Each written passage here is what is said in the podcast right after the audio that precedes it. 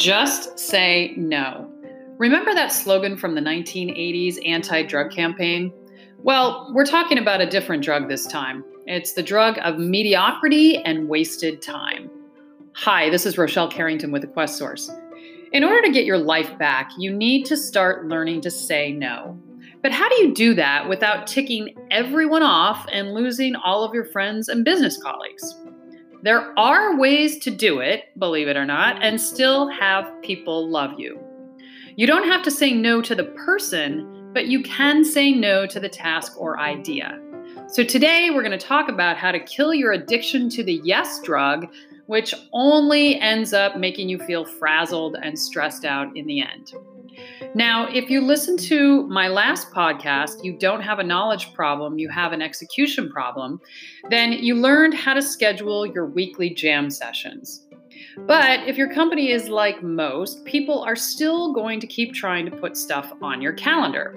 And when that happens, the question is how the heck are you supposed to get your 20% done? The only way to do that is to fire yourself from doing certain things. In other words, just say no. If you're like me, that's a difficult thing to do. After all, you might like to help others, or maybe being asked to do something makes you feel wanted or important, or maybe doing things other people want allows you to procrastinate what you really should be doing. Regardless, you've got to learn to say no so you start operating on your priorities and not someone else's. Other people will constantly delegate things to you, but all that does is make you busier and allows them to enjoy their life. So don't fall into that trap. Here's what you can do to say no in a nice way. Number one, create a stop doing list. Think about the things that you currently do that you really shouldn't. Perhaps they are below your pay grade. Maybe it's something you find difficult and someone else can just do it better than you. Whatever it is, make a list of the things that make no real strides toward your goals and stop doing them. Number two, hire people who play at the things you call work. What I mean by that statement is there are probably some things you do that you don't really like to do, and someone else thinks they're fun. In other words, a task that seems like work to you may seem like playtime to someone else. The biggest task that I absolutely hate is anything related to spreadsheets. Yet, I know many people who love creating those things. What would take me an hour to create, and it probably still wouldn't work, it could take someone else five minutes.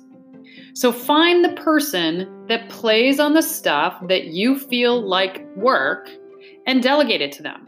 Whether they do it as a favor, you pay them, you don't pay them, it doesn't really matter. Just get that horrible task delegated to someone else.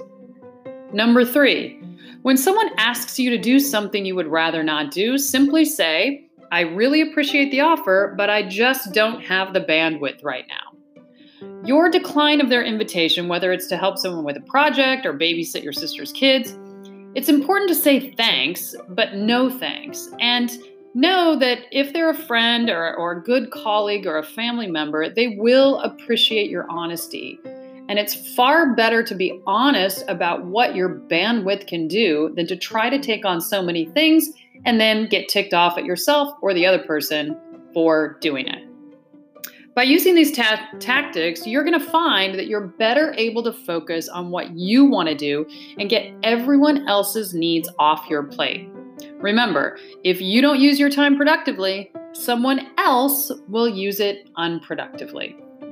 Check out some of the other things we have on our Facebook page, The Quest Source. And in the meantime, make sure you laugh a lot and learn a lot.